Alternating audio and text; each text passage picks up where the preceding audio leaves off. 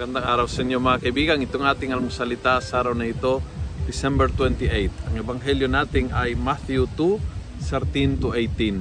Ako po si Father Luciano Feloni, Paris Priest ng Kristong Hari sa Diocese of Novaliches.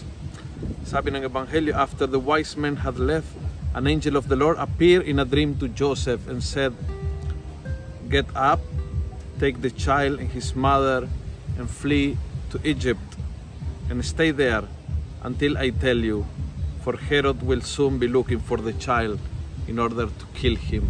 Kakagulat na laging nag, nagsasalita ang Diyos sa pamamagitan ng anghelo, sa pamamagitan ng direct talking, sa pamamagitan ng panaginip kay Jose. And I think the reason is when you are so busy uh, worrying, puno ng, ng takot at pangamba at pag-iisip and overthinking, when you are awake, the only time para kausapin ka ng Diyos ay sa tulog. That's the only time that you give up control on your life. And so many times, ang Diyos ay makipag-communicate sa atin sa pamamagitan ng ating mga dreams dahil habang tayo ay awake, wala kang panahon para sa Kanya dahil masyadong worry, masyadong iniisip ang mga problema, masyadong uh, overthinking, and no time for prayer.